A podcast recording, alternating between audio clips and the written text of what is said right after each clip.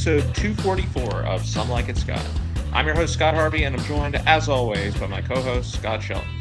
Today on the podcast, our mission, should we choose to accept it, is to review Mission Impossible Dead Reckoning Part 1. But first, how are you, Scott? Scott, I'm so good.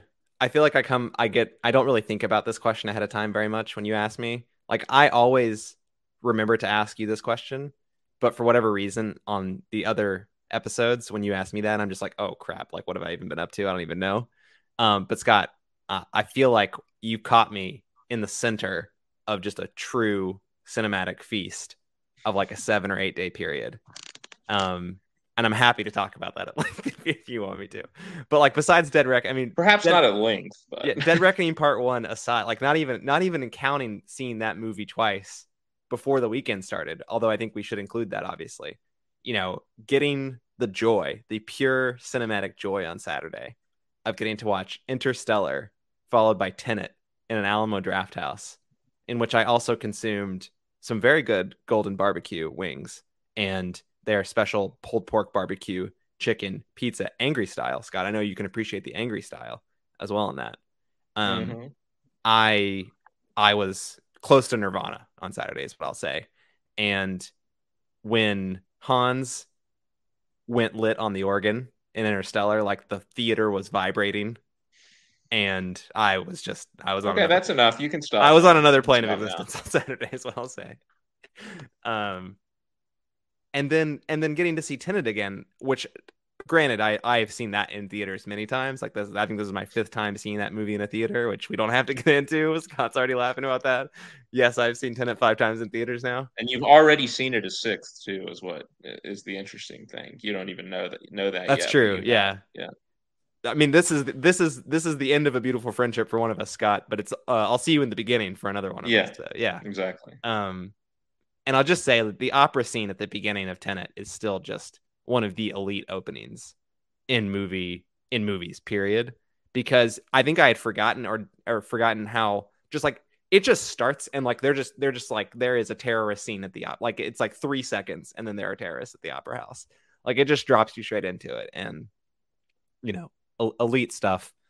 It really reminded me that late stage nolan although the dark knight and inception are two of my favorite uh, nolan films in fact might be my one and two i need to rethink my rankings probably after having seen Interstellar, especially in theaters, I think the truth is that his three most recent films in Interstellar, Dunkirk, and Tenet are also in his top five for me.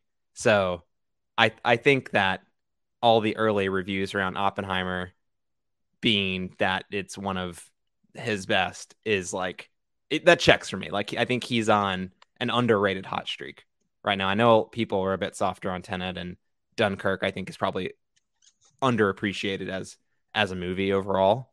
But um, yeah, Interstellar. We've glossed over this, but I I have turned on this. I think seeing it in a theater and maybe being a little bit older than I was before, which which worries me when I you know one day if I become a parent, how I'll actually feel right, watching yeah. this movie. Um, I I sort of was like, yeah, this movie's not a 10 for me because I still feel myself like getting a little bit lost in some of like the love is the is the fourth dimension like you know love is this fourth dimension or whatever that brand it is, is talking sure sure. I get but like look i'm here to say that like i get it. It it does i don't fully sync with that and so it's not maybe not a 10 but it's a five star movie for me. After seeing it at theater this most recent time. So on the third on the third time of asking i have i've given myself over to it. And i was texting you after i saw this film scott uh, and i told you that i was i was i wept three times in the movie um, and the person also added experience. Whenever you get the, a person next to you in a movie theater watching a movie that you've seen before, and it's a movie like Interstellar where there's like a lot of a lot of crazy stuff happening, and like you're getting like the the first time reactions, like when the when she sees the wave for the first time on um I forget what the what the scientist name's planet is. It's not Mann or Edmunds. It's the other one. Um, Miller, Miller's planet. I think. Yeah, that's it. Yeah. Yeah. Mm-hmm. You only see that wave for the first time once. And yeah. it's like, it is gasp inducing to say the least. So, you know, I'm here to say that this, I've always been a TARS and Case Stan account, and I stand by that. I love those robots, and it's, it's pretty sick. Yeah, you're preaching to the choir here, Scott. Oh, I know. I'm, I'm letting on. this is your "I told you so" moment. Like we three years ago, Scott. The last time we watched this movie. Well, you know. I mean, yeah. I just mean in general. The 2010s for Nolan are, you know, that is the decade for sure. me. It's not the 2000s. Um, I think, you know, I, I do put Interstellar and Dunkirk in my top three for his movies, and uh, sure. uh, and The Dark Knight Rises makes the top five. So, um, I Inception's 2010 I, too, so it also counts as as a 2010s Nolan film. But I don't know if sure. you were quite referencing that one. But no, Inception's a little lower for me, but obviously a, a spectacular film in its own way. But um, all this to say, guys, yeah. that like I got I got back into the Nolan mindset on Saturday, and Clearly. brother, I was so locked in. I was so locked in on Saturday. Yeah.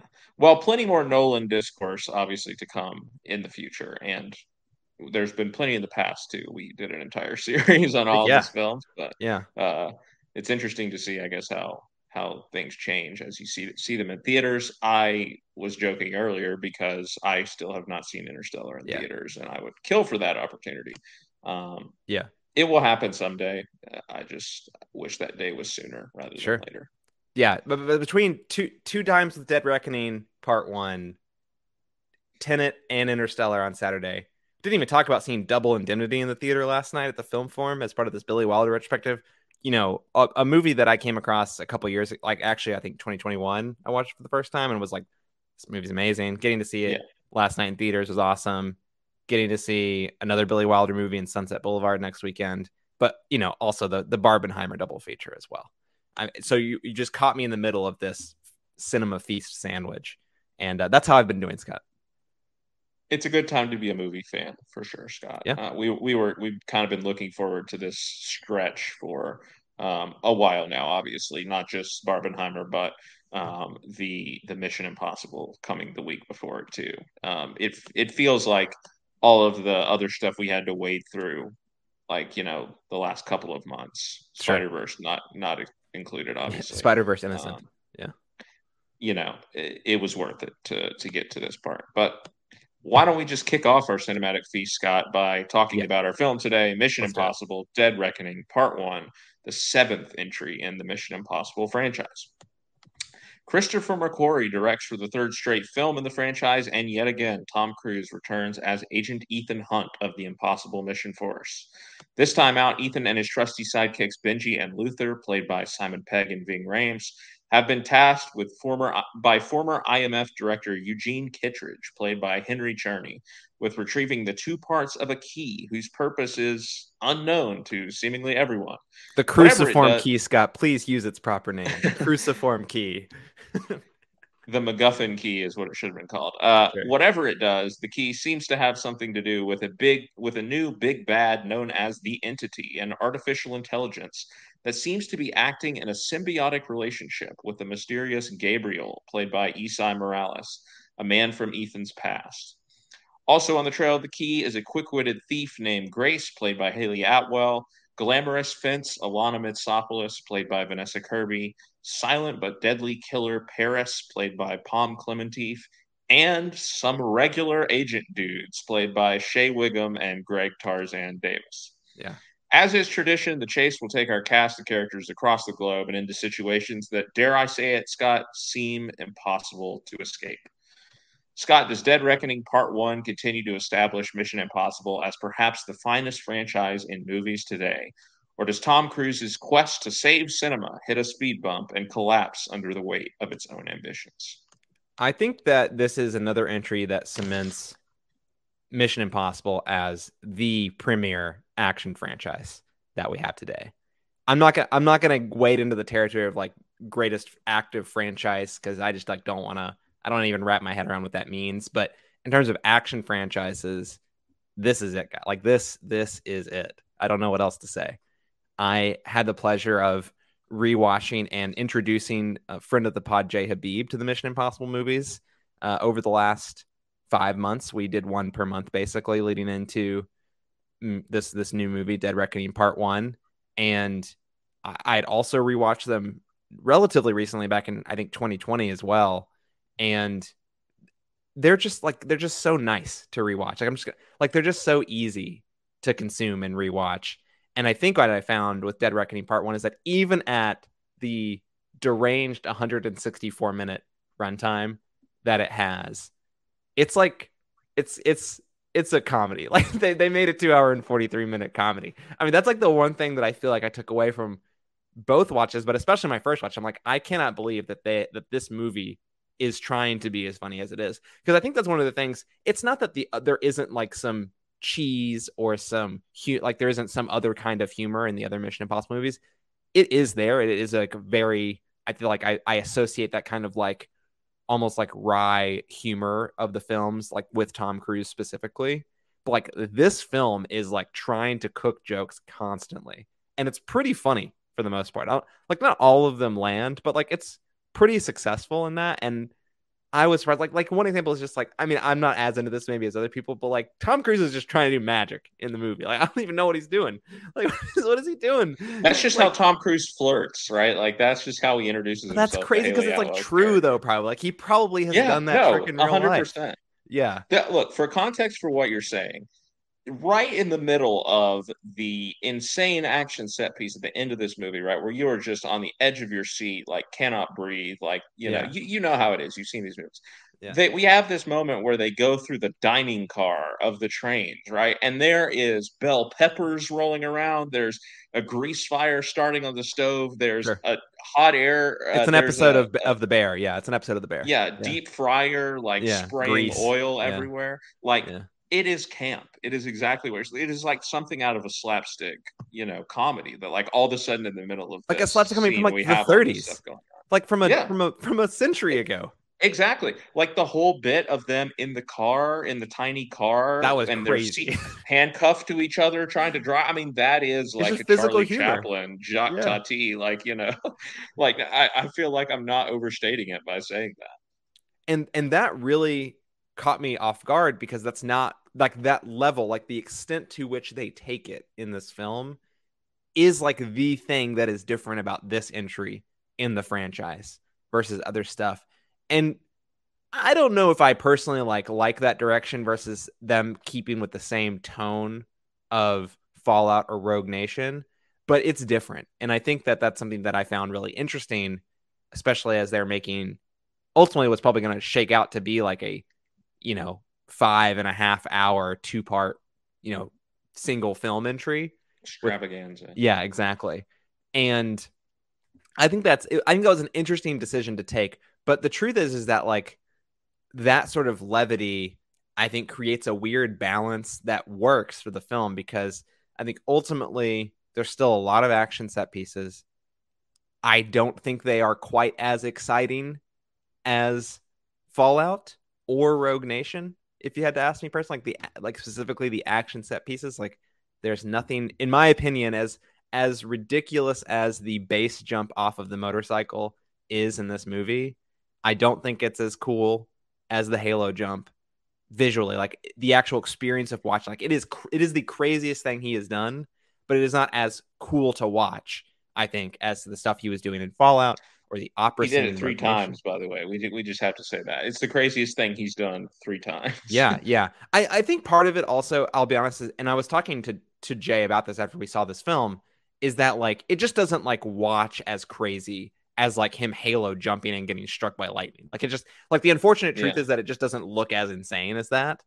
But there's like more practical stuff happening on his base jump than on his Halo jump, if that makes like the final product is like more pure, but like it doesn't necessarily read as as psychotic.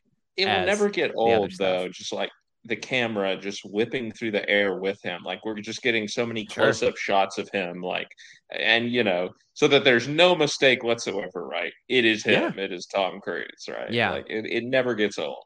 No, it does. It doesn't. And it's it's kind of funny. I was I was listening to the Big Picture podcast, and they were they were talking about this, and it's like it's really interesting. Like this whole film is like a little bit like a magic trick because yes, Tom Cruise is like doing magic and like literal magic in the film, but the action set pieces themselves are sort of like fake outs. Like they're not even really what the like.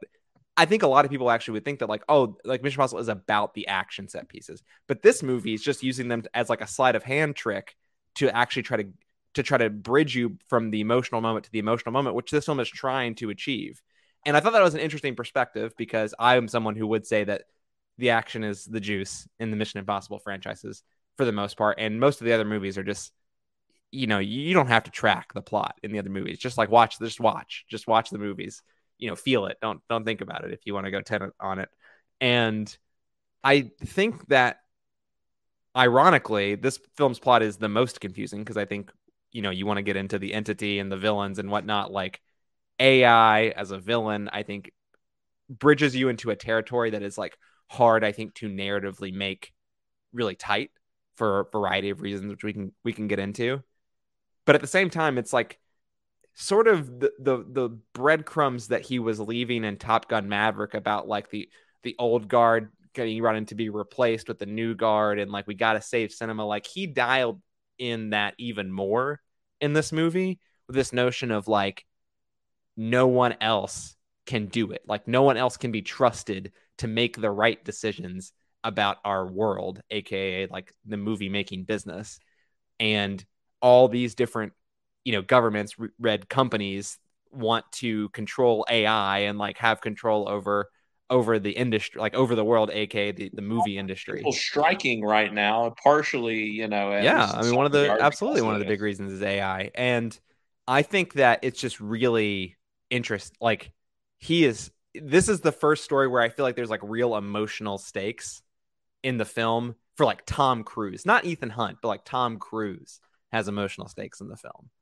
and the set pieces are sort of like obviously him pushing his craft, if you will, and trying to up his game, you know, a la John Wick, another premier action, probably the number two action franchise that exists currently today, if you consider oh, yeah. that still active. Um, and I and I just think that it's fascinating that this film has it didn't take a step away from action, but I think it had a lot other stuff on its mind, and it delivered a lot of jokes and a lot of comedy um, it made some it made some brave choices, I think. Um, some brave choices that I want us to talk about. Things like why is Hayley Atwell in this movie? Why spoilers? Why did we kill Ilsa? Why did we bring in a new woman? She'll be back. Kill the old one. You think so? You think she, he thinks she's not dead? I just expect that in movies nowadays. Like, okay, I I, I hope she's dead. Not because I don't love the character. I do love the character. I was very sad when that happened. Yeah. But uh, and I want there to be actual stakes in these movies, but I'm too jaded. Even with Mission Impossible, interesting. Yeah, I yeah, mean, look, we'll I see. Know. We'll see if she comes back. I mean, anyway, yeah, like, like, why, why did we kill an, uh, the old woman spy to introduce the new woman spy? Is my big question. Why couldn't we just have the old woman spy who everyone loved? in Rebecca Ferguson. This town ain't big enough for the both of us. Yeah, I mean that's kind of how it felt in the movie. Um, and it introduced new characters. Another thing, Scott, that I just want to throw out there is like clearly when Nicholas Hoult was replaced in the casting of this movie, that character changed. There is no way that Nicholas Hoult was cast to play that character in this movie. I thought Esai Morales was great, by the way. I thought he was like kind of a. I mean, the yeah. the character is a bit of a a bit of a nothing probably in the grand scheme of thing. Like he's a he's a puppet. Like the character himself is a puppet, but I think the performance is is menacing and like sort of like mysterious and in the in the right kind of ways. Um, and and Pom Klementieff as sort of like the heavy for for Esai Morales as Gabriel.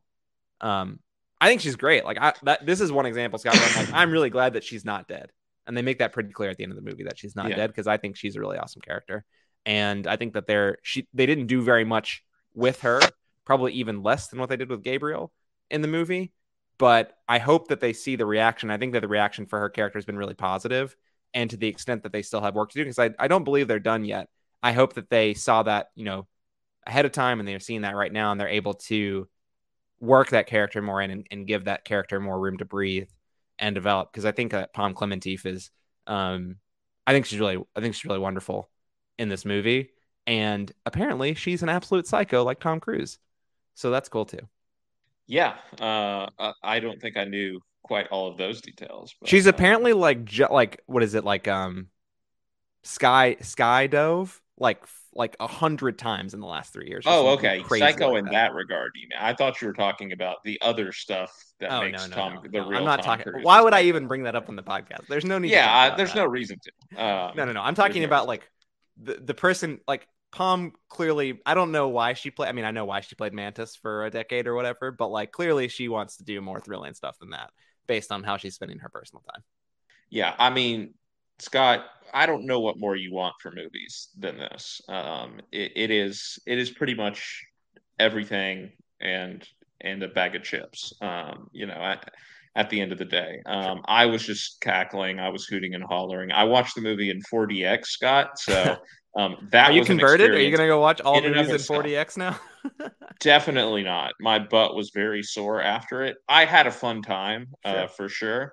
Um, but uh, yeah, it, I could. I definitely couldn't. Um, couldn't do that for every movie. Couldn't probably couldn't do it um, for um, a three-hour movie, almost three-hour movie like this. yeah, Again, your your that- your butt that is just wouldn't be the only thing hurting if you watched Oppenheimer in 4DX. I think is is what is the Yeah, joke we were making uh, after. no one will make it out of that alive.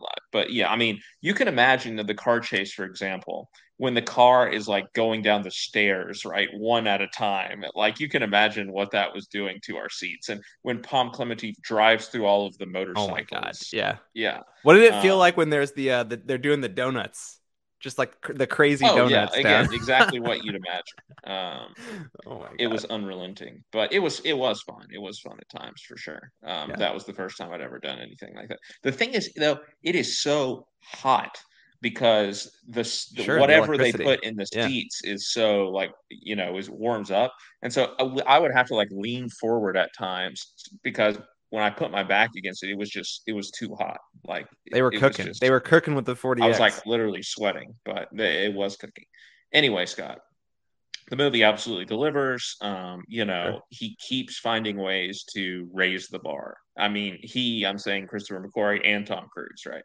Um, you know, it's like where do you go from Fallout? Where do you go from Top Gun Maverick? They found new places to go to, and despite the runtime, I was never bored. The movie keeps moving. Yeah. Um, it feels so, you know, like it's it feels like it's not even a if it's like a completely different sport from for example indiana jones and the dial of destiny right like it's just like you feel It's like so you're not much even more lively. the same type of thing even though you are it's so much more Yeah. lively. There's just so much more.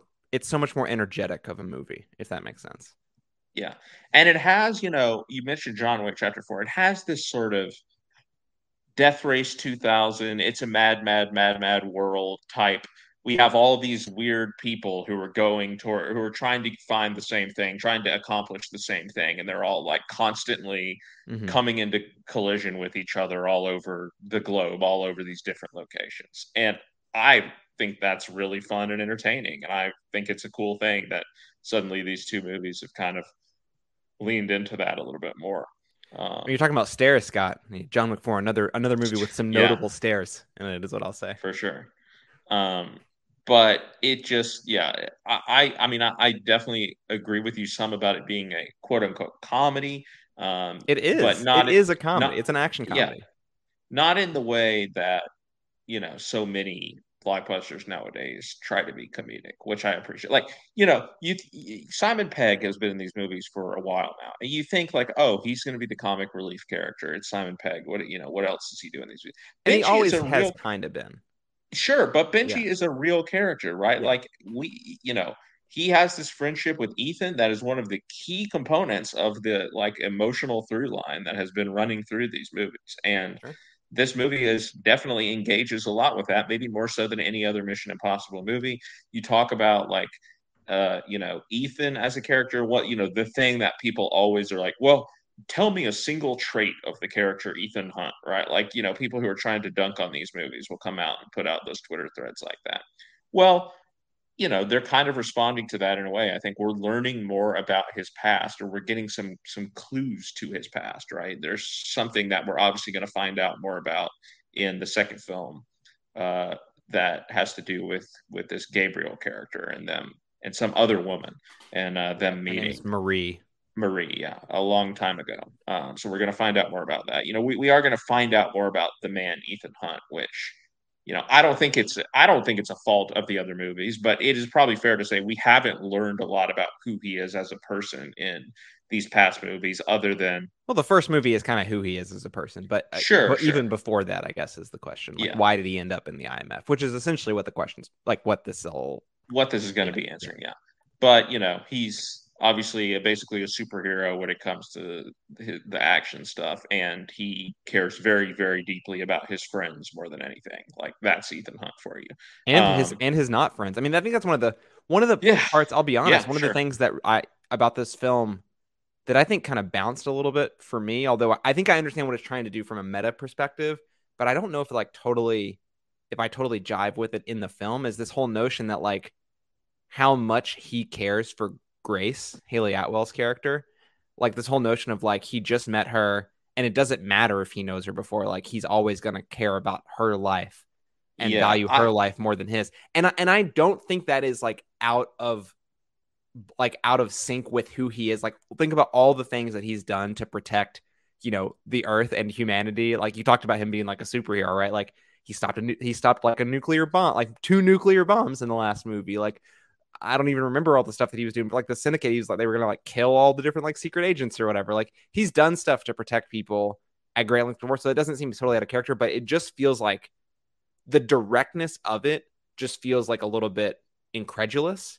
From a meta perspective, I, I get it because like the film is about the industry, and he's like, I want this industry to continue, and I care about your movie as long as there's like some authenticity to it and like what you're bringing and i want to protect that like i think i get that from a meta perspective i just think for me at, at that level in the movie it just leaves me sort of scratching my head um and scott i think the way that they man like one other sort of related example is like when he's about to do the base jump off of the mountain he's like thinking about you know all the women that he's thinking like he's thinking about Ilsa, he's thinking about um He has binders Mar- full of women. He's Yeah. thinking about Marie. He's this this mysterious woman. He's thinking about Ilsa, who's who's died, and then he's not thinking about Michelle Monaghan's character. He's not Julia. thinking about Ving Rhames. He's not thinking about Simon Pegg. He's thinking about Grace. I'm like, bro, how many times can we fridge Ethan in one movie? Like, how many times can we do it?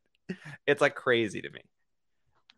Yeah, I mean, it is it is crazy, and I agree with you. Like I said, I was with a friend watching this movie, and I said to them, uh, you know, at the, there's a scene where Gabriel is basically like, you're gonna have to choose between Yeah. Ilsa and and uh, Grace, and he's like, if you do anything to either of them, blah blah. You know, Tom gets the great moment to sell it, and I'm like, so he's already such an putting easy decision. her on the same level as Ilsa, right? Like who he has been so close with, Who like, who he just had sex with hours before, presumably. Like whatever they were doing Well, on the Venice I don't know rooftops. about. I don't know Ah. about that. I think that is as, as explicit as you will ever get in a Mission Impossible movie that that Ethan Hunt had sex with someone, even more so than Michelle Monaghan. I don't know. I, I think McQuarrie is very deliberately just sidestepping all of the romance. stuff. oh, I, think, he's that's another- sidestepping it, but I, I think that it's like there's something there. I don't know. I think that's another thing that's just funny about it is that there's Sure. all these women that he has such a close relationship with, but there's never really even the hint of anything romantic. I mean, Ilsa like No, there's something romantic a little, a little, Yeah, point, yeah, yeah. a little bit at one point, but you never even see them smooch or anything. Like it's nothing like that. Um, Do you ever But- see him and and was it uh Jennifer Connelly's character? Do they kiss in Top Gun Maverick? I mean, there's clearly something romantic Yeah. going on there. Do they? yeah, I think so. Okay, you're but probably they're right. in bed together. Like you know, we see that much at least. But Doesn't mean they. Um, sure, whatever. sure, But, awkward uh, as it is, they are in bed together. we're not here to see that anyway. Tom, we're, we no one wants to see Tom Cruise try to, you know, attract women. That that's just not something that he the can magic do trick, though. I mean, on, on screen. At least he cannot act and do that. But um, but anyway, um, yeah, I, I am with you there. That I was like, this feels a little like fast. That he already feels this way about the Grace thing. But Tom sells it. Tom just always sells it. And and talking about that, Scott, just Mhm. transition. You Mhm. know, what more can we say about the man himself? Um, you know, I feel like everything has been said, but I will just ask you to say a little bit more, I guess, at this point. I, I kind of feel the same way as you. Like, I, I don't really know I, what else to say. I mean, frankly, I guess we haven't really talked that much about Tom Cruise on this podcast, like in his movies. Like, we saw Fallout and we saw Top Gun Maverick. Obviously, we talked about both those movies on the podcast, but it feels like we it feels like you and I talk about him a lot off of off mic. So I don't feel like we've necessarily like spilled all we have on air. But the guy, I mean, like what he there's just no one doing it like him. There just isn't. Like even Keanu in John Wick is like not doing what Tom Cruise is doing in the Mission Impossible movies. And that's not shade like the friend they're just doing different things. Like the choreography is like what Keanu is doing in John Wick and Tom is just doing like insane stunts in Mission Impossible. I mean, the ba- I already talked a little bit about the base jump stuff. I think that's crazy. The Uncharted 2, I'm sure there's another reference point for the train stuff at the end of the movie. Like that stuff is crazy. Like I'm sure there's tons of CG effects in that I know, but like the physical exertion of what it looks like they're doing, like him, Hayley Atwell, and Pom Klementieff at the end of of the train, climbing the train, like that looks nuts. Like how do you, like that looks like a crazy thing to be doing. Um, and I and I know that there's a lot of generated stuff in that, but there, I think he's still doing the physical exertion of climbing. So I don't know. Like it just seems like there's just no one else as interested. There's no one else running like Tom. There's no one else running through an Abu Dhabi airport like Tom. There's no one running through Venice like Tom.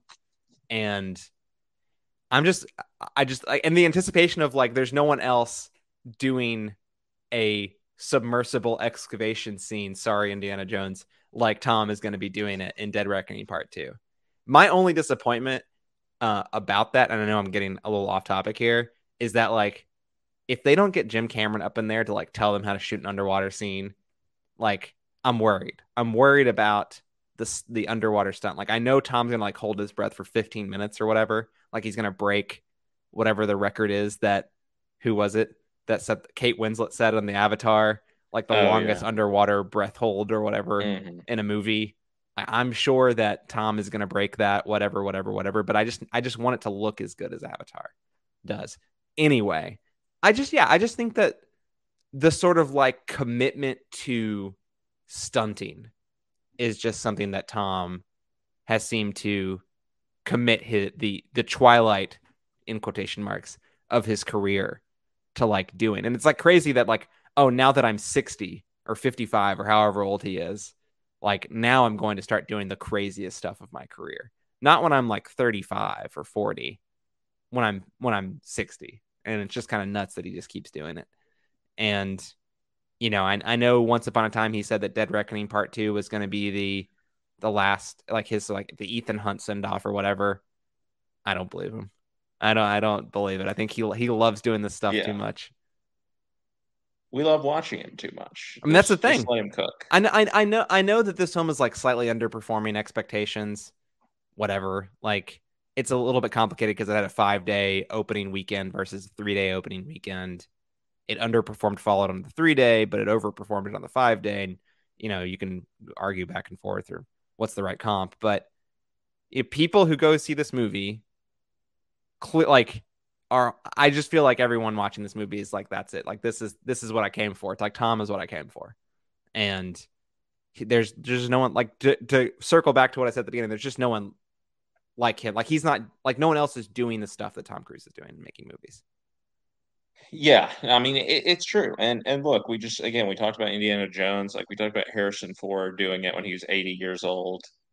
Why not Tom? You know, why why not Tom? Just sure. just keep going, uh, and I feel like he will. I just I just think he he he doesn't have it in him. I don't I don't think that he stop. like I don't obviously obviously we do not know Tom Cruise, but I just like what is his idea of like off time? I, the guy is probably never off.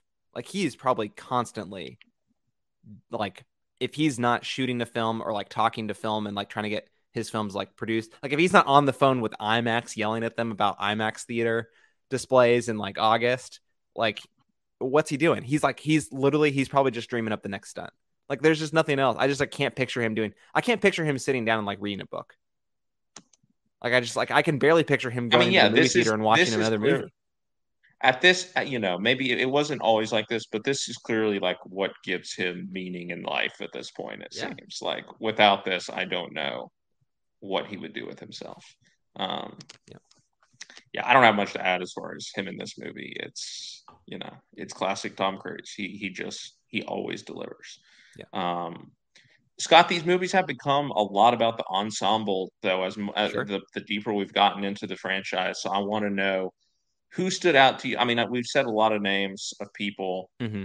you know, heroes, villains, whatever. You've talked about some people you liked. You know, who who did you particularly think was a standout here? I do think that the ensemble nature is big, and I and I think that Ving Rhames and Simon Pegg are like still the number twos and threes in the movie in terms of screen time. Although Ving Rhames completely disappears in the final act of this movie, which I thought was, I mean, narratively I understood why he left the scene, but I didn't really understand why why they had him do that. I don't know why he had to be absent in the final act of the movie. But I think one thing that's interesting that isn't always true about other Mission Impossible movies that set this different is that I really think the new players in the film, so Hayley Atwell, Esai Morales, and Pom Klementieff, namely, but I think this also applies to Shea Whigham and Greg Tarzan Davis. I think that that the newcomers to the film actually did a better job of really standing out in the in the film. And I think that's because they were given a little bit more screen time. Part of that is probably just the additional runtime of the movie. But even that, like, you know, in the final act, after the, you know, like while the base jump is happening, like Tom is not really in the movie for a period of time. Like he's like kind of sidelined while he's trying to get onto the train. And that gave the film a lot of room to breathe. And the beneficiary of that is Hayley Atwell and Vanessa Kirby, who are sort of like playing. It's always confusing because it's like Vanessa Kirby playing Grace playing the White Widow. like it's it's like very complicated stuff when they're doing the masks, like great mask work. But I do think that Hayley Atwell, you know, Vanessa Kirby in that last act, Esai Morales in his sporadic ap- appearances, and then Pom Klementieff even like her, t- I'd say like her two big sequences. I think you know two or three. I think that they really stand out. I think that I mentioned and talked about Esai Morales already. I think he's a very good, menacing, sort of like older, like clearly of the same age ish as Ethan, like wizened, like clearly this this sort of very mysterious figure you want to learn more about, and he plays that really well. I like him in that role. Pom Klementieff is the heavy. I talked about that. Like I found her sort of like psycho spy fi heavy girl in Paris who like you know only speaks a few lines but has this sort of air about her and the way that she carries herself and and sort of delivers the few, and the way that she delivers those few lines that she does deliver. I think it really works well. Also the the the sort of renaissance like the her serve in venice with like the renaissance like jacket with the with the grandiose buttons and like the white almost like clown like makeup like what a look i mean honestly just like what an absolute serve that was. Um but yeah and then Hayley atwell who i think is like the person you, you really have to talk about when you talk about this movie. If there's one person who stood out i think it probably would be her. I i the grace character confounds me a little bit as i've as we've sort of already talked about. But i think the performance like if you told me that Tom Cruise is retiring from Mission Impossible after Dead Reckoning Part 2, like Hayley Atwell was was volunteering to serve, I think, as as the future of the franchise in this movie. I think she sort of so, showed that she had the physicality to do it and clearly they believe in her because Rebecca Ferguson is right there. They could have they could have just had her do all those things. I'll swear to you guys. Like they could have just had her there The doing those things. What happens at the ending of this movie, you know, very strongly suggests that Yeah. she is going to be the, hundred percent. to take over the mantle. And we'll see how that plays She out. accepts the mission. Yeah, spoiler exactly alert. like she unlike unlike ilsa you know she was offered a choice and she chose to accept as the lingo would go in the film and i and i think that i get it like i think the performance is there i think she i think she has real star power i think she has real chemistry with Cruise in the film i'm not sold on like why the character exists to me Leah. like I, I i stand by all those things that we talked about earlier and i bounce on that a little bit but the performance itself i think holds up pretty strong and I'm very interested to see if they do maneuver her to be, you know, at the end of Dead Reckoning Part Two to still be in the picture and potentially lead the franchise. If you know Tom is going to step back and Ethan Hunt is going to be, you know, quote unquote retired as a character. But yeah, I, I think the performance is really stellar. I mean, I think that's the thing. Like in many ways, I think the performances are even more notable across the board in this movie than in previous ones. Like, you know, Sean Harris, I think is a is a is a pretty good villain in the previous two films, but I don't know if he's memorable as a villain. You know, I, I don't know that he really stands out in the is. cast. I think maybe because of his voice, he is. Yeah. But like, I'll be honest. Like when I revisited Rogue Nation, or when I sorry when I watched Fallout for the first time, I even realized it was the same person. Like it took me a while to like actually connect that like the villain was the same person. And like eventually the movie makes it like abundantly clear that it is, but like I didn't revisit Rogue Nation right before watching Fallout back in 2018 and like I didn't immediately connect that. I think he again I I don't necessarily swear by that, but like I think that some of the performances are really strong in this movie and I think that they might actually surpass the like ensemble ness of the of, of previous entries. Yeah, um, I, I I'm with you for the most part. I liked Hayley Atwell in the movie. Um, I think she will be a solid addition going forward. I don't think we should pit the female characters against each other. Of course. Uh, with that being said, I'm I'm definitely Team Ilsa. Um, I wish that Ilsa. But the but the, the movie kind of does do that. Like the movie does that. No, it, it absolutely. It absolutely yeah. does. And you can see it headed towards this direction because Ilsa feels like she is pushed to the background um, once once you know Grace shows up. Like she Grace is in the role doing the things that you would expect that Ilsa would be doing. Um, sure. But they are very different, right? Like she is more of the quick-witted, you know, thief. Like she she she matches Ethan. She's not a spy. Wits. Yeah. Whereas Ilsa, I think, is the more physically commanding presence. Um, Much more ruthless and cold-blooded yeah, I mean, I you know I would have ha- been very happy to see the mantle passed on to her eventually. I have infinite faith in this franchise, so I think Hayley Atwell will be able to do it justice. But I, d- I don't know that I would go as far to say that she was the standout for me. Um, of the new of the new cast, I think she was. Maybe I got to say I love Shea Whigham in this movie. Yeah, uh, we do got to talk about Shea Whigham classic character actor performance of just like the normal dude amongst all of these crazy people. Um, and yeah, like the know, shot of just, him and, just, and Greg Tarzan Davis in the airport with Tom Cruise running the skylight above yeah. is just like so funny. I was very upset that people were not applauding in my theater anytime that Tom ran, but um, yeah, just like his exasperation and like you know just pissed off at you know the fact that Ethan and everyone else is kind of like one step ahead of him seemingly at all times. Yeah. It reminded me like of like I don't know, like Garrett Dillahunt in uh, Ambulance sure. last sure. year as like the yeah. cop, you know, in the USC hat or whatever, like that yeah. sort of type of journeyman like, you know, supporting role. I thought he was perfect. And and when he shows up at the end, it's like Hunt. Like it was almost as good as when when Alec Baldwin Alec Baldwin. Rogue Nation. Yeah. I can't um, wait for um, Dead Reckoning Part Two when Shea Whigham is saying that Tom that Ethan Hunt is the manifestation of destiny or whatever. Look, I mean, for there are probably many reasons why Alec Baldwin cannot be back in these movies. If well, if Shea dead, Whigham is going to be the replacement, sure. but did he die? Yeah, bro, he was stabbed to death in the sewers. In That's true. He did. Yeah, he was. He yeah, was. Henry Cavill knifed uh, him in the sewer. I mean, uh, nothing matters anymore. But um, anyway, Shea Whigham is in this franchise. Who, who that is not that has not happened in this franchise, Scott. Yeah, well, there's always the first time for everything, but um, sure, sure. I'm just cynical. Just ignore me. Yeah. Um, but yeah, I think everyone in the the supporting cast is really good. We've talked about a lot of them at length thus far. Do we need to carve Action... out two? Do we need to carve out two minutes for you, like you did with Spider Verse, to complain about part one versus and part two? Because I just feel like you got to well, give equal treatment here.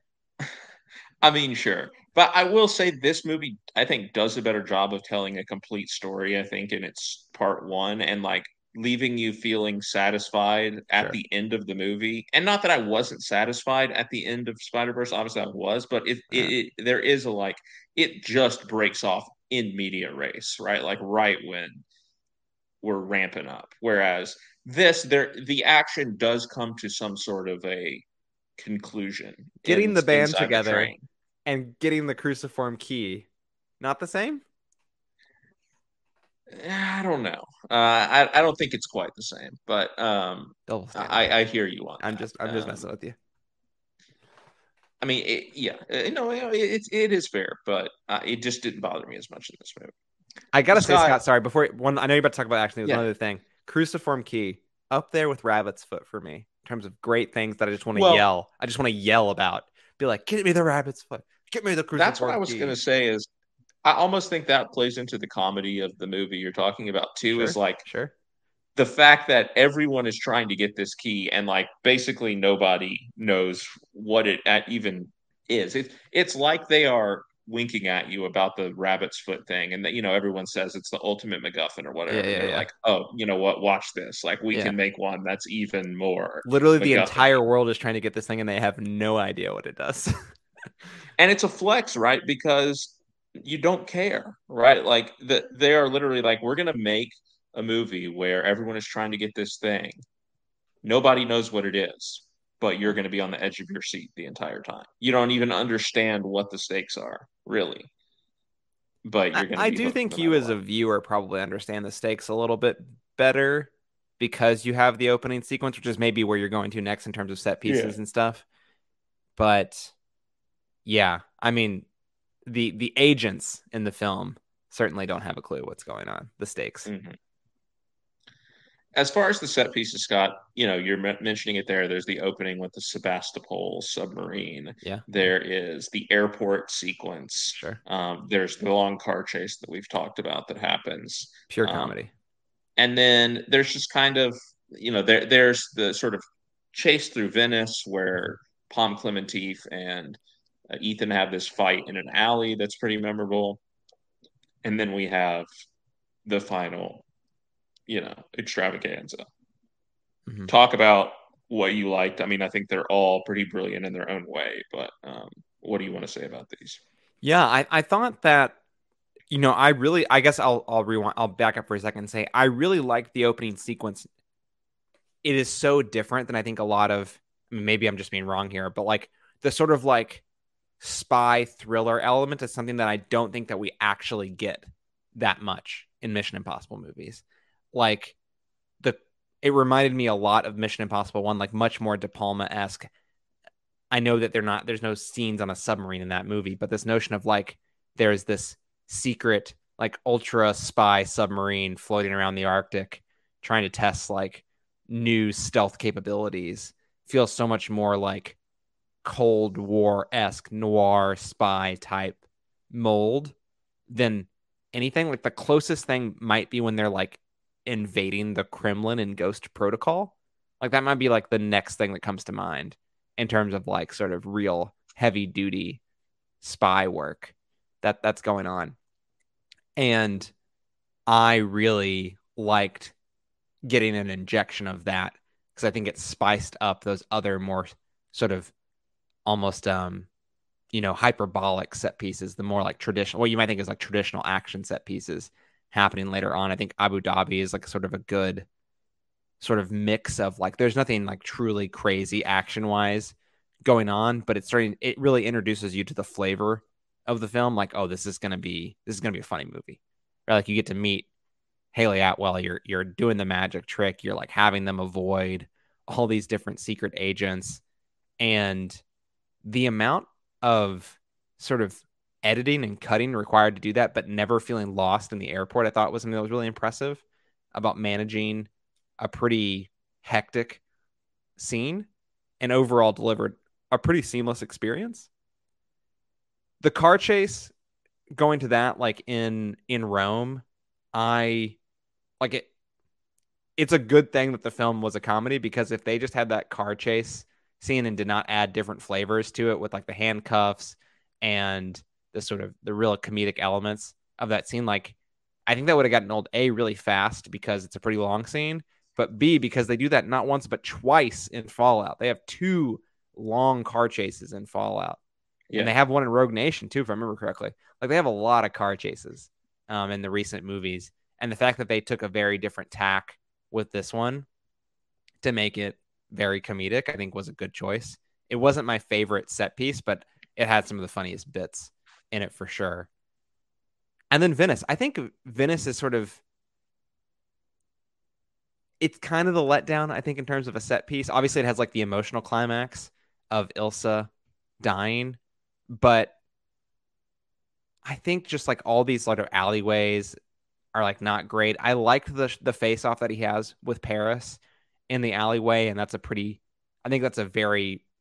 That almost felt more like a John Wick type scene almost because because of how brutal like the there's like the like the metal pipe that she's like using to like in the in the fight and he's getting like tackled up against these like narrow alleyway walls and I that was like a that was like a more great physical... moment in 4DX again as you can oh, imagine sure. yeah. when he's like banging the metal pipe right yeah. over her head or whatever um yeah like I I didn't love sort of the build up to like the the climactic parts but the climactic parts I thought were really effective in that scene and then yeah the extravaganza at the end I gotta say like even though it's pure camp and I and I'm I'm so willing to wave away so many conveniences. Even like I just sort of was like rolling my eyes and like not in like a oh that's really funny kind of way when he like busts into the train at exactly the right moment, hitting the exact right person off of this base jump. It was the funniest mo- moment in the movie. Like it, the whole, my whole crowd like burst out laughing. It, it had, I mean, it's intentional. It obviously is. It obviously is intentional because they they know they're not stupid. They know what they're doing. They know it's it is absurd, and I get that, but I, like I, I didn't totally, I didn't totally connect with that, and I found myself just like, okay, like it couldn't be me. Well, yeah, sure, but like I just think that obviously there's tons of ridiculous things that happen in all of these movies, and incredible conveniences do occur. But one thing that's different about this film, and I think a lot of the set pieces that we're talking about is that is that things feel like there are things that feel truly impossible happening in this movie. And, and frankly, like I don't think that's happened before in Mission Impossible. Like some things feel outlandish and absurd, but like you know, everything feels within the realm of possibility. Landing in that train car doesn't feel in the realm of possibility. I think for me, that is a me problem. I understand that I'm probably in the minority on that. I hear where you're coming from, and I and I and I do get that finding that to be like I don't think him hanging on the side of that plane at the beginning of whichever movie that is, uh, Rogue Nation, right? Like, is that within the realm of possibility? Probably not. But here's what I'll say: is like it felt more plausible. Um, that's not based on anything. That's just a feeling. I understand this is just a feeling. Is it is is it within the realm of possibility what they do with the helicopters at the end of Fallout? Like probably not. No, like no. probably not. Of course not but it, it was just a feeling that I got. And I think it was because okay. a lot of things earlier in the film, which we haven't really talked about too much, also felt like, wow, I'm not sure about that. And I think a lot of that has to do with the AI. We have not talked about the entity at all yet. Like somehow, like we haven't really talked about about that. Like that was what the last thing I wanted to touch on. Sure. So maybe I'm jumping ahead a little bit, but I think one of the maybe reasons why I was I was less um, open to this notion of like he's going to base jump off a mountain with a motorbike and then parachute and get it just perfectly. Um, I think I think some of my hesitation around like giving myself over to that is a little bit to do with the entity as like a plot device in general. Um, but we can get to that in a second. But overall, like like you said at the beginning, I think I think the biggest thing you can say about the set pieces is that it's an 163 or four minutes or whatever, and like I never looked at my watch. I wasn't bored. I was engaged the whole time. Like everything held my attention. The set pieces are all a little bit different. The things that seem very familiar are spiced up with that flavor of comedy that I was talking about. And the performances sort of deliver it. Obviously, Tom is at the lead of that, but even other people like Shea Whigham is, is one of them. Esai Morales is another. Like all the sort of bit parts, right, are coming together and and and selling the the set pieces. And I think that um, it's a real it's a real credit. Yeah, uh, I mean, I gotta say, I like the the car chase. I mean, you, are you're, I mean, you did. No, I'm saying I liked it too yeah. because of the comedy. I liked it, but it would have right. felt the same as Paris, as whatever, whatever, whatever. And, and yeah, that was going to be my comment too. Is I feel like I've seen every version of a car chase there is to see in this franchise and just in general. Um, so I would yeah. not have necessarily been enthused about another one, but they found a way to make it fun. Um, they knew sure. they had to do something different, and they yeah. Did. Yeah, and that that's the thing. Like that's why these movies are still so good after seven times is they know when they need to do something different and they yeah. do it. Yep. Um I really liked the airport scene as well. That reminded me more of like a, you know, the opera house or something from Rogue Nation, more of like a suspense style Um, sure.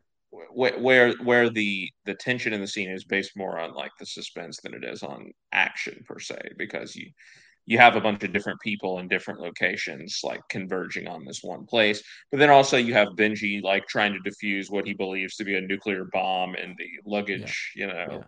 place um yeah it, it's it's all very fun uh, mm-hmm. what's going on there i loved all the moving parts and mcquarrie as usual is so good at you know keeping everything in, in balance and making sure that the audience understands where everyone is what everyone's trying to do you know.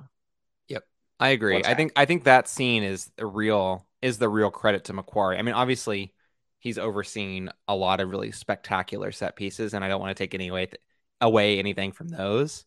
But I think the sort of master craftsmaness is in the scenes like the airport where there's like everyone is just all over the place and it could be really confusing. I think it's easy to get like lost in that. And I think that he's able sort of how we used to compliment the Russo brothers in like the Avengers movies, like these huge, like the scale of the set pieces are so large that it's really it could be really easy to lose track of of what you're following. But you know, the the craft comes in in making it really digestible. Yeah, um, I I agree. I think it's one of the things that McQuarrie really has brought to this franchise, and you know, three movies on, but so last thing, Scott, the AI. Obviously, it's you know the entity. It's a big conversation topic right now. Sure, it's a big conversation topic, you know, in relation to this movie, but also just in general with what's going on in the industry and in the world in general. Um, and many people saying it is very similar to the plot of a Peacock original show from Damon Lindelof called Mrs. Davis. Please watch. Log yeah, on. Many people are saying that. Um, I saw three people on Twitter talking about it. That's many people. Yeah, that's about right. That's um, many people in my book. Scott, how do you feel that the movie handled this big, timely topic? I mean, you know, again, this wouldn't necessarily be the movie that you would think, oh, here, here we go. This is going to be the great, the movie to to take on AI with you know subtlety and nuance. Um, I don't yeah. know that you would think of. Not quite sure it takes it on with subtlety and nuance, that. but yeah. But did you think it handled it in a, I suppose, tasteful and relevant way? Yeah, so so fascinating that that a movie like this is able to predict the zeitgeist, right? Because this film is written and and shot in 2020 and early 2021. Frankly, like before AI had become a really big, you know, as big a talking point as it is, you know, in the last six to nine months here in the culture. So it's it's sort of uh, amazingly predictive, um, and and very very prescient uh, for the film to come out now when you know every other week there is, you know, some new development AI, the writer strike and the actors strike, the SAG-AFTRA strike, which you alluded to earlier, is happening right now. And one of the key friction points is the use of AI in the film industry moving forward. And I think that, you know, I, I don't know how much Tom and, and McQuarrie et al. are were thinking about that that kind of future um, and how much of it is serendipitous that it has a, sort of exploded in relevance. But I think the film does handle it. Whether it handles it with a level of like nuance and care, like I don't really think Mission Impossible handles anything with nuance and care. So I don't think that I'd go that far, but it is very relevant. And I think that, you know, by, you know, by some measure, it, it certainly is a is a timely topic and I do think it's important. Like I don't think Mission Impossible is the movie we should like that should be like the you know the the linchpin of the of the cultural conversation around you know AI in the film industry, but it certainly has captured something that I think is an important conversation. I think this is a part just like if we're just speaking narratively here. I think a, like having AI as your villain in a film is like is really hard to pull off because and, and this is something that, that Jay was talking about when we were leaving the film or the day after the film, and he was sort of reflecting on it. And I agree with him. It's that like the the truth is is that like the AI should like pro- should win, right? Like the AI should be able to predict yeah. all these things. Like there's no real reason why any of this like the AI is like allowing any of this like the AI should have known that Tom Cruise was going to pick Gabriel's pocket and like get the key and like Gabriel should have known that also the weird like hyperbaric chamber that Paris pulls him out of on the train with like the entity mask that he takes off. Like, what was that? like, that was some scary stuff. Do you remember what you remember what I'm talking about? Yeah, yeah. Wild stuff. I feel like we have not talked about that like we should have because that was some pretty crazy stuff. Um, I feel like he was like jacked into the matrix there for a second. Like it was just like wild, wild stuff. Um, but I, I think that like the truth is that like the AI should like should and like could have and should have won. And so when you start to get about thing like start playing like you know even Ving Rhames like Luther is like you're playing 4D chess with an AI like what like there's like a point in this in the movie where he's like saying that to him I'm like man that that's like a problem with like AI as your villain like you sort of like but what about this? But he'll know this and what about this and this and this and like I think it just gets very confusing and I think to like actually make the movie work you just have to like stop thinking about it and you just have to accept that like the AI is not all powerful and all knowing like they say it is because if it if it was then like Tom can't can't kill it. You know what I mean? Like it, we're done. Like the type of Yeah, the I type mean- of computing that we're talking about. You know, it just it's it's kind of it's over. taking all the topical stuff out of it, like I just think, I do think, kind of uh, along with what you're saying, like this is kind of where the franchise had to go in a way. Like, how do you keep outdoing yourself again? Like we're talking about, how do you keep doing something different? Sure. How do you keep coming up with missions that seem impossible, right? Because the more impossible it gets, and our heroes win, right? It's like how, how do you how do you have that tension throughout the movie of oh well are they going to get away with it or are they not right like how are we not just going in and thinking well they they did it last time so they'll probably do it again I mean, like it's not like Rogue Nation raises the stakes versus Ghost Protocol. It's not like each movie raises like continuously raises the stakes. maybe not in in terms of the villain or anything like that but in, in Yeah. other ways again with the action and, No, and no, no, no. and stuff Yes, like. I'm just yeah. talking about the villain and like yeah yeah how impossible the mission seems.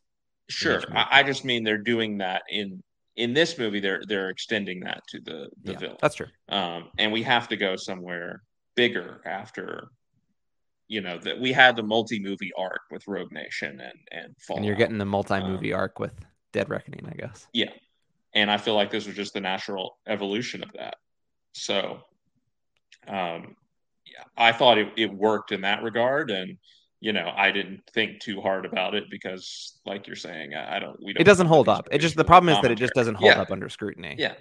Um, which is not something that I, you know, maybe this is just me being dumb, but like, I, I feel like the other plots of the Mission Impossible movies, like, they're not so like intricately woven that they di- like they're they're basic, like X Y Z person wants ABC thing, and they're gonna do something bad with it.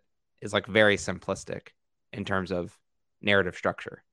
And this is different. Like this is like all powerful AI machine is telling henchmen to go get XYZ thing and prevent ABC person from doing, you know, DEF action. Like it's it's like there's just like a lot going on there and like you can't really think about it for it to work. And I think I think that's a problem. I think that's a problem with the movie. Like I do think for what like stakes wise, I I I agree with you and hear where you're coming from. But I think the problem is it's just sort of like a problem with with the whole premise of having AI as a villain. Yeah, uh, I I hear you. Um, at the end of the day, it's it's a Mission Impossible movie. I I don't th-. I barely think about the movie having AI as a villain and more just like I I don't know. I, it's hard to describe what I'm saying, but I don't think about the political implications, obviously, of what AI means now. I think about it as like this sci-fi thing that exists in this movie, but like I, I don't know, separate from our reality, even though it's not separate from our reality anymore. Yeah, I think it's kind of both things, right? Like, I mean, I actually think thematically in our reality, it makes a lot of sense. Um, you know, for the, all the reasons that I just talked about, but it, it's more like in the context of the movie, like if this AI is is what everyone describes it to be, like what is what it like what are we even doing?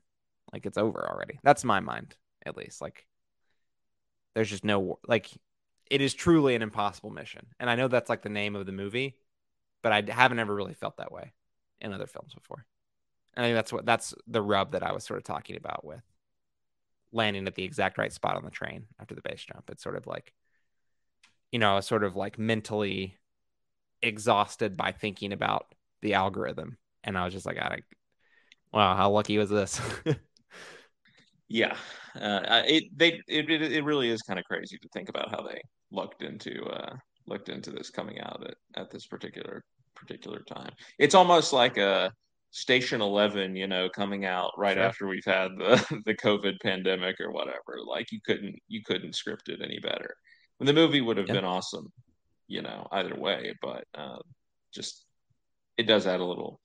It, it the fact adds that it's so something. relevant that it's so yeah. relevant right now feels. It adds something to the mystique of like, oh, Tom Cruise, you know, saving cinema. Like literally, this is the biggest one of the biggest threats to movies right now is the growth of AI, and he's attacking it head on. Yeah, Tom probably um, not a fan of Fall last year, but I guess you know he could see the writing on the wall. Uh, is is what we're saying from years ago somehow. But when they started making this movie, sure, it works, yeah, uh, more or less. All right, Scott, let's move into wrap up. Your favorite scene or moment from Dead Reckoning Part One.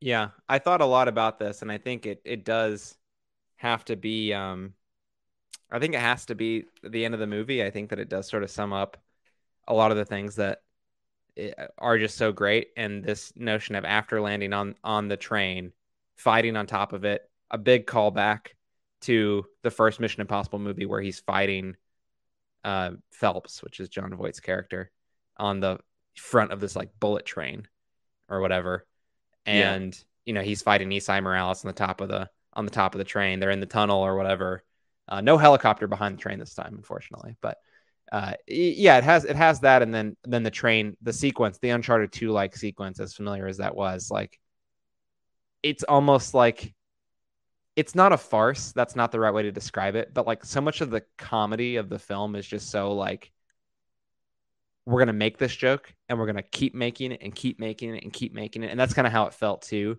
at the end of the film. With like they're gonna get through this car and then they got to do it again and then they got to do it again. And isn't this funny? They're to do it one more time. And I think that, as silly as that maybe sounds when I say it like that, I think that it's really effective. And um, it sort of highlights the physicality of the performance because I think obviously there's so much physicality in the performance from Cruise, but I think you get Cruise, you get uh, Hayley Atwell, and you get Pom Klementieff fall at the end of the film there. And, you know, I think it really works. And the set pieces are really cool. Um, more magic, I guess, in Dead Reckoning Part Two you know that scene right there scott that is what i wanted from that stupid movie bullet train last year. I wanted that like concept of them go you know going through the cars or whatever and uh they know, do that in bullet train. Not like that but they do go through the cars. Yeah. Well sure but you, you know what i mean. I wanted more of like a snowpiercer type setup of like oh now we're in the dining i'm so sorry that you walked into bullet train wanting snowpiercer. I'm so sorry for you. uh, okay again we're not going to rehash this but you know you understand what i mean i wanted the concept of snowpiercer obviously i didn't expect bong joon a bong joon ho level movie from david uh-huh. leitch um we do expect anyway, better from david leitch though anyway that movie sucked um my favorite scene or moment scott um, i will just mention a small moment because uh, you know we've talked about a lot sure. of the big ones at the end of the car chase. This actually probably is the funniest thing, maybe even funnier than him crashing through the window like that. I think but, so. I think the scene we're um, talking about is definitely funnier. After the the car chase is ended, you know, the little uh what is it? What's the model of car? Fiat. It's a Fiat. It yeah, yeah, yeah. Is like destroyed. Um and Tom Cruise is trying to to get away from everyone that's chasing him. And the police roll up and he is like he turns to like try and get away and he realizes looks down and realizes He's still he is holding just the steering wheel from the car that you know has been separated from the vehicle obviously. Yeah because um, it was hit by a by a tr- by a subway train. Yeah. Yeah. Incredible sight gag just him like looking at the sign steering wheel realizing it, yeah. like trying to figure out exactly what he's going to do without like you know again just just a sight gag. He like he, he's not saying any words or anything.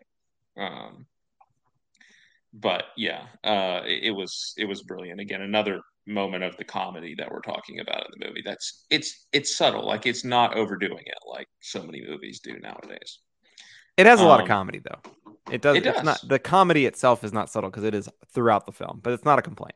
But it's not jokey, jokey comedy. Like it is. Well, it's not. I have to. I have to do a quip right now. Like I have to. I can't. It's situational, I, yeah. and it's like again, it gets some of that campiness, irony. like yeah. people taking things so seriously that it becomes funny. Well, that's the Like, whole Simon. I mean, that's like Simon Pegg's entire character. He's just like. Also, we didn't talk about this. What is he like? What is he doing? Putting the car into autopilot mode. The entity should have killed him. Just right there, entity just takes over the car, murders Simon Pegg. What are we doing? What are we doing, Benji? What are you thinking, bud? Um, but even that, where he's just like, I'm under a lot of stress right now, and he's like yelling at Cruise or whatever when he's about to like jump off the cliff. Yeah. And I'm like, well, that's that's funny. funny. That's funny. Um, I mean, but like Henry Czerny, for example, somebody again who is just leaning so far in that it becomes Yeah. comedic. Yeah, I, we didn't talk about Kit- Kittredge at all, really. I mean, um, but it, was, fun, to have him back. Had a lot of those like, uh, Jinx. yeah, had a lot of those uh, paranoia, or not. Sorry, not paranoia. That's not the right word. Had a lot of those, um, you know, close up shots looking up into his face, a la Mission Impossible One. Uh, frankly, they did a lot of those shots in general in the film, a lot more than they had in the past. So, uh, what is that called? A Dutch angle? I don't. I'm not. I'm not caught up in my cinematography terms. Dutch angle is like the like kind of crooked diagonal shot. Yeah, but I was saying that's like that's like Kittredge's shot is like the Dutch angle. Oh yeah, From Mission yeah, no, Impossible it one. is like, and they do a lot of up, yeah. they do a lot of those in this movie, um, Mhm. with him and with other characters too. So that was cool. Yeah, All right, Scott, let's put a score on it. Mission Impossible: Dead Reckoning Part One. What do you give it? And if you want to, where you know where does it rank for you? If you've even thought about that. I have thought about it, Scott. I'm giving it an eight point five. For me, Fallout still reigns supreme. That is a masterpiece of a film. Number one for me has been since I saw it for the first time. And then I think I put this right below that with Rogue Nation. I think I need to think on it a little bit more. There's certain I think I, I think I lean towards Rogue Nation being number two for now, but this is going to be. I think I put this in third place, so above Ghost Protocol, below Rogue Nation. Yeah, um, I am giving it a 9.0, Scott, um, and I think I have arrived at this being my number three favorite movie, uh, with Rogue Nation still being, being one, Fallout being two, and this being third, just above Mission Impossible one. I, I prefer to think of it more in like the tiers, right? I think Sure. I think the S tier is Rogue Nation and Fallout. those four movies that I just said. So Oh, Rogue Nation, All four. uh, okay. yeah, yeah, Ro- Rogue Nation, Sure. Fallout, Dead Reckoning Part One, and Mission Impossible One. Then I think you have an A tier that's Mission Impossible Three and Ghost Protocol. Then I think you have a B tier, only B because I still like the movie, but I have you have a B tier that is Mission Impossible too. I'd say it's a generous a generous B in my opinion, but Nah, it's let fine. John Woo cook. Um, all Wow. right, Scott, Yeah. we're going to take a a break and we're going to come right back and talk about the big news that is happening in the movie world. We've kind of alluded to it a little bit here throughout this episode and talking about AI some, but uh, we now have the WGA and the Screen Actors Guild SAG on strike. Um, and it is it has uh, had big effects on the industry. We're going to be talking more about what's going on and what it means for the future when we come back. So stay tuned. We'll be right back.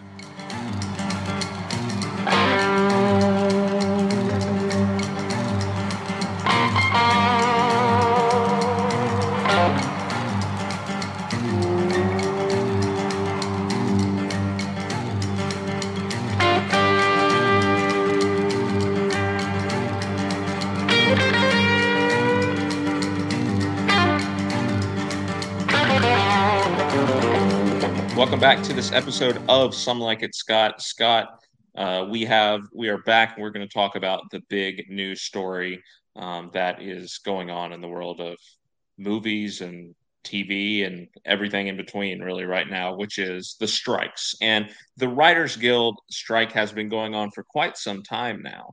Yeah, over um, two months. Yeah, we haven't really addressed it on the podcast, um, but we're addressing it now, and and now it is combined with the Screen Actors Guild Awards. Uh, awards, the Screen Actors Guild. Uh, I'm just so used to saying that phrase because that's the only time I Yeah, specifically specifically SAG AFTRA and the Yeah. the they have multiple different agreements, um, contracts with the studios, like union contracts with the studios. This is specifically for the big stuff, right? All the scripted content, essentially film and TV, and anything related to that. It doesn't include like hosting or game shows. Like there's like some carve out that's not included in this, but like basically anything that you and I would really care about is included in this. Yeah.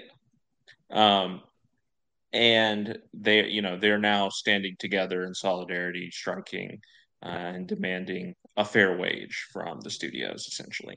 Um, and we've talked about a little bit earlier in this episode about how AI is kind of part of that, and you know, the increasing idea that these roles may eventually be replaced with artificial intelligence. I mean, you know, the, it, it's a slippery slope, um, and you know, we're we're we're certainly not there yet. But you know, for example, Marvel just recently in their Secret Invasion show um, created an opening credit. Their opening credits sequence for Secret Invasion it re- uses AI, so we see it already being used in you know.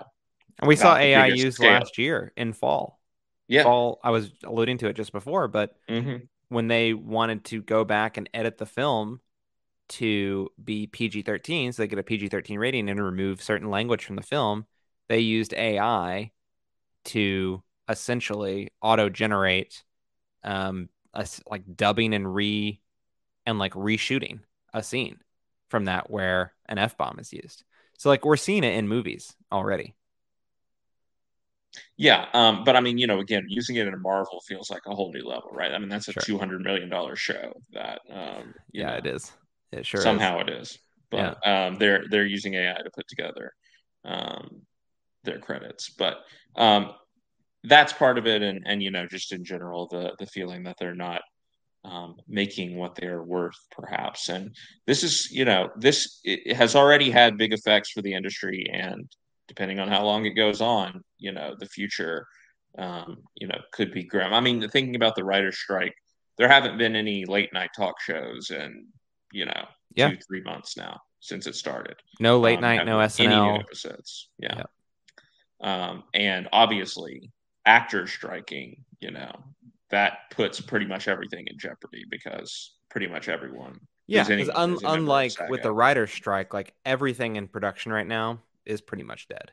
Yeah. Unlike with the writer's strike, where you can, and you've seen this in the last few months, like you can shoot film and TV without writers. Some productions did shut down because they found their writers to be such an integral part. But even something like I think Deadpool three was still shooting. Like there's a, some very high profile projects that you would think that writing is constantly being done on the project, especially when you think about a movie like Deadpool, which is very humorous. They're probably trading in and out jokes and things like that. But um, you know, it was still able to film.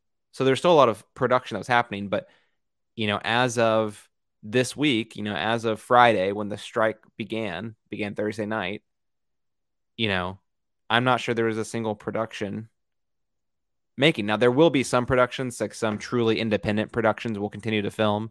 If you are completely independent from a studio, you, they will get a waiver, uh, an interim agreement is what it's called from SAG, the SAG leadership to continue to shoot. So there will be some production still. But to the point you're getting at, Scott, you know, depending on how long this goes on for, and I think people are saying September, October is like a realistic timeline for how long the strike will last. You know, you're looking at probably significant disruption in the 2024 movie schedule if we're just talking about what's relevant to this podcast.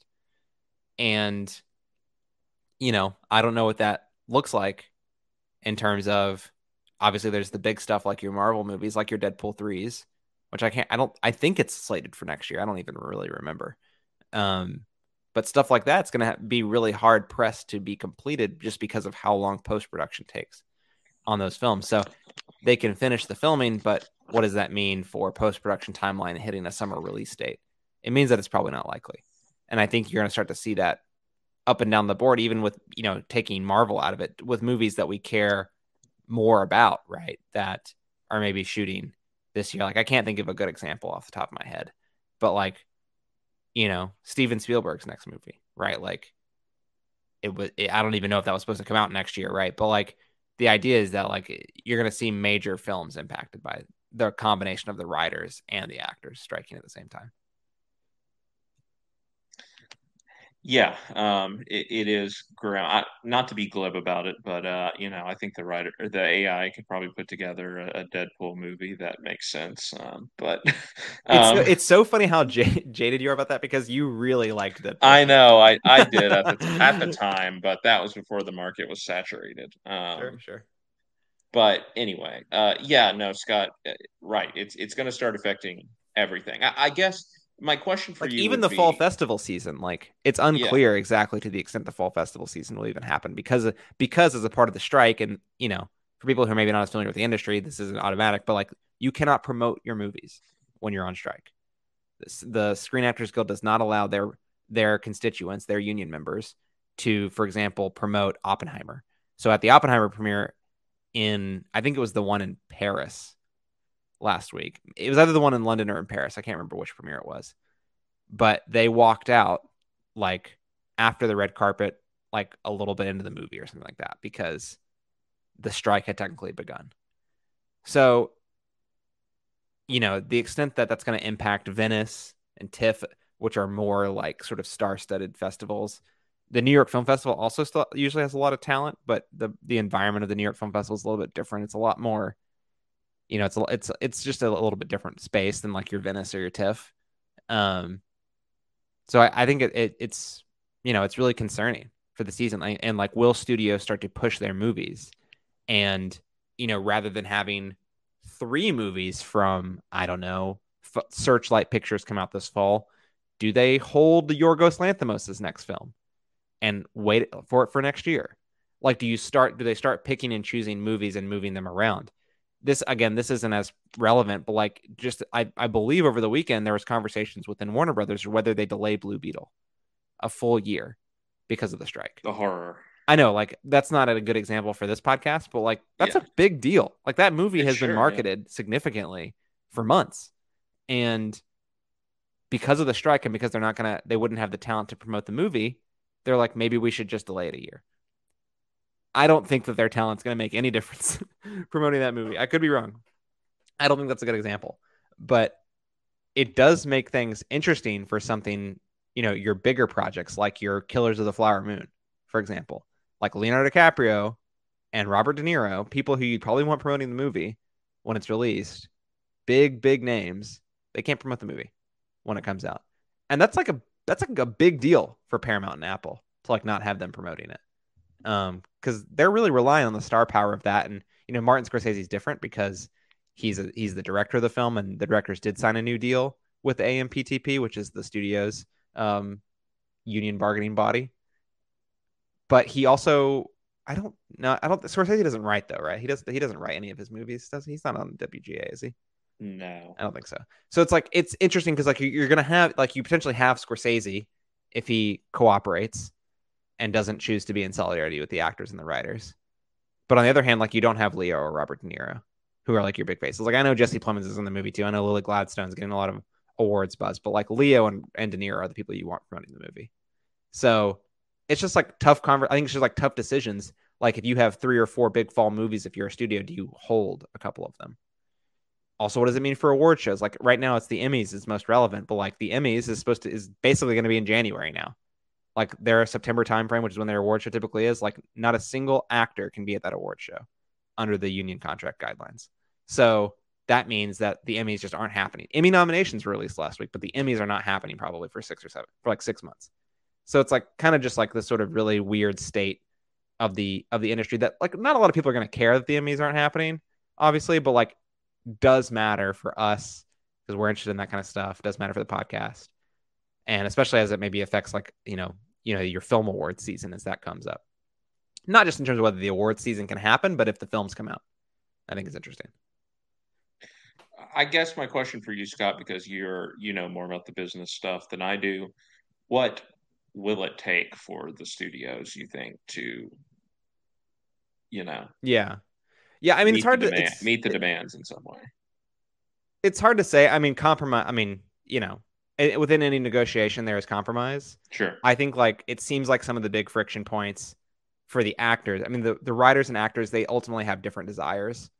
Some of the themes are similar, like AI is is a common theme between the two, but the but the two bodies have different desires around AI, right? Like the writers are much more keen on having AI sort of completely stricken from the process whereas the actors just want more create like just want more control over what their likenesses uh, like how their likenesses can be used essentially so it, it's just, the different demands around the common themes um, create different issues. But I think generally speaking, I think it's I think it's like fairly clear that the studios are willing to meet the basic like the base level salary demands because they did it with the DGA. Like they they they pretty much level set mm-hmm. the play like met the demands or compromised with the DGA on like what were, you know, reasonable demands, I guess is what the studios would say. Um, you know, the actors want more. Uh, I don't know. I don't really remember the details of the WGA.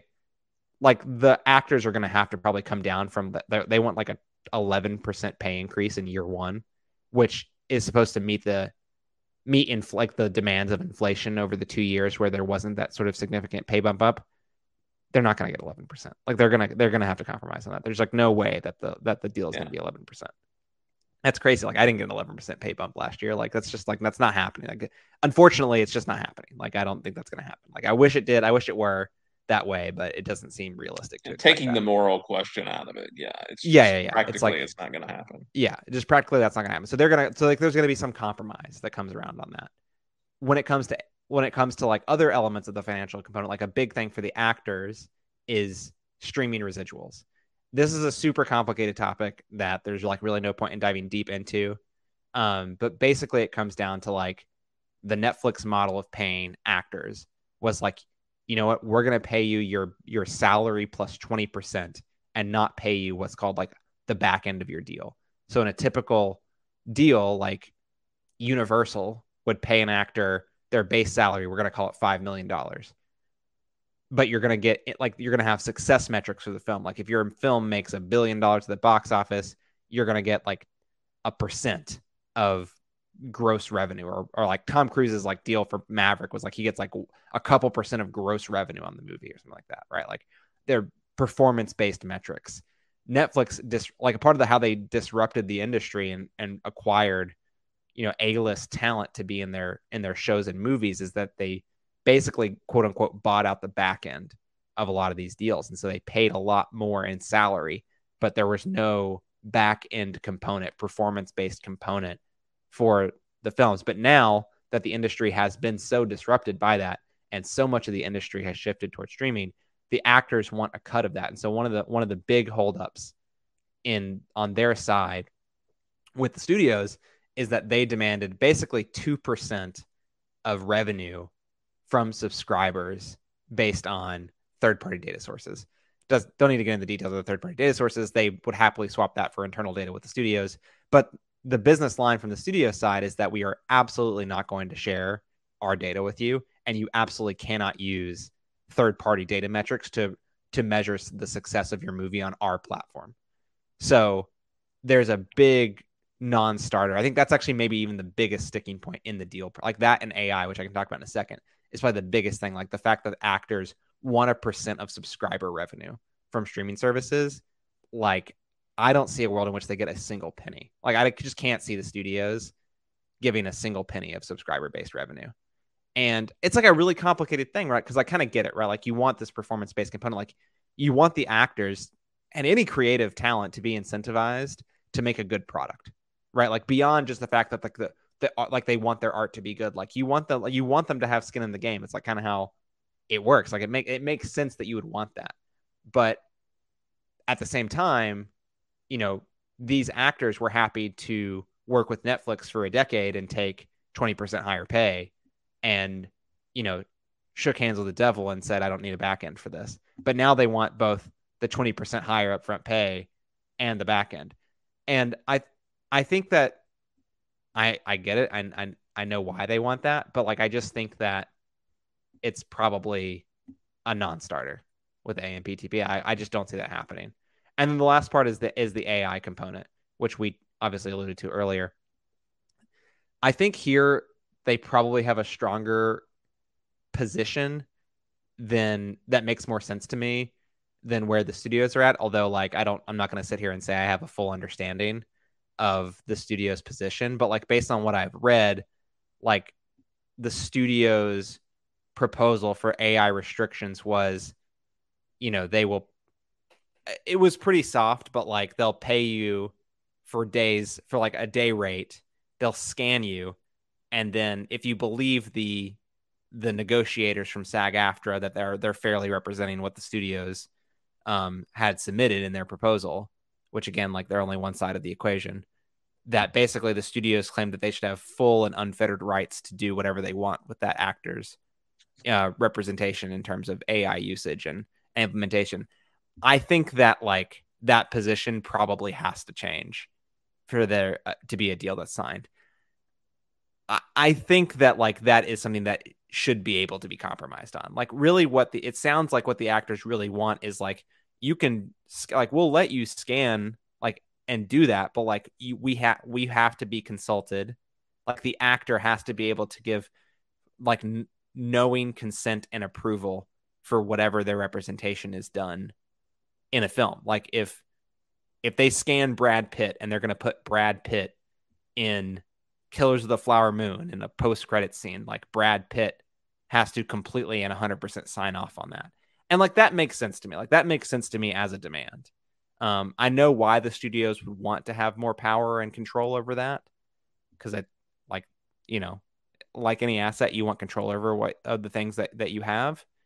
But same reason that Gabriel wants control of, uh, of sure, yeah, yeah. I just think that it's that's one of those things where like it's hard to see like how a deal would get done with the actors without the studios budging on that sum.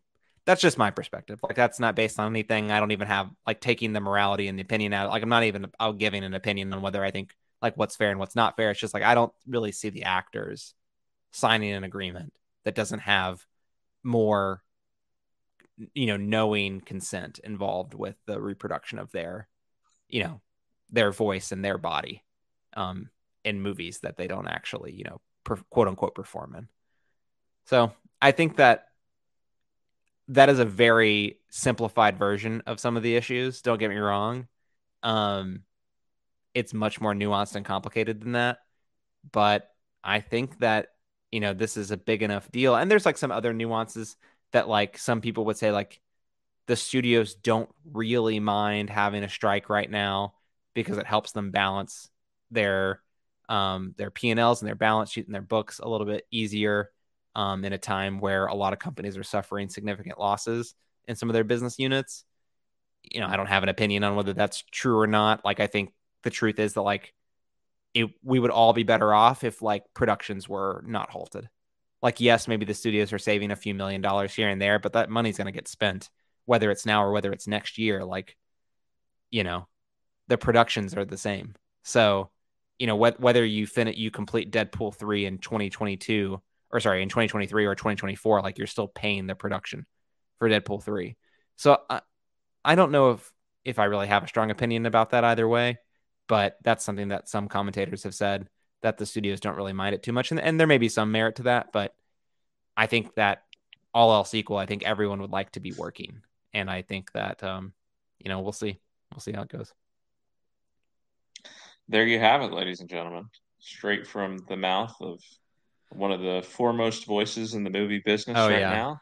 Yeah. Um, if, if only I were in the room where it happens. Who needs the Snyder cut? which doesn't exist anymore. But who needs the Snyder well, cut? It still does for I now. Mean, it's still it's still up for now, right? No, I, I, don't mean the film The Snyder Cut. I mean Jeff Snyder's podcast, The Snyder Cut. Oh, when you can yeah. listen to Scott Shelton sure. talk about the movie industry instead. Sure. Um, yeah, I'll probably cut all this out so I don't get fired. So. But also, uh, yeah, we don't actually need the Snyder Cut, the movie either, and and thankfully, some people are finally realizing that. It seems it does. It does seem like Warner Brothers is thinking about taking that off of HBO Max, which is really funny. It'd be even funnier if it ended up on like Tubi. Yeah. Well, on that note, Scott, I think we can uh, we can wrap up. Go to the ad yeah. break. Um, Go to the ad break. throw throw in uh throw in our ad ad drop here. Sure, uh, sure. Yeah, I'll mark it. To, I'll mark it. An ad read. Um. All right, podcast Scott, well, that, is sponsored actually... by Barbenheimer we'll actually do it for this episode of Some Like It Scott. Uh, we hope you've enjoyed the this episode. If you have and you'd like to support us, don't forget about our Patreon page at patreon.com slash media plug pods. Scott, where can our listeners find you on social media? I meant to ask you that. At Shelton2013. And I am at Scarvy Dent on all platforms. I mentioned our Patreon. even if you can't subscribe over there on our Patreon, don't forget to rate, review, subscribe, like, do all the things that you do on your preferred podcast app. And we hope you'll be back for next week. The biggest episode ever, Scott? Maybe. Maybe. Uh, yeah, it could be. It is fun. It's finally here, uh, the cultural event of the century, uh, Barbenheimer weekend. Uh, and we will have reviews of Barbie and Oppenheimer. Until then, for Scott Shelton, I'm Scott Harvey. We'll see you down the road.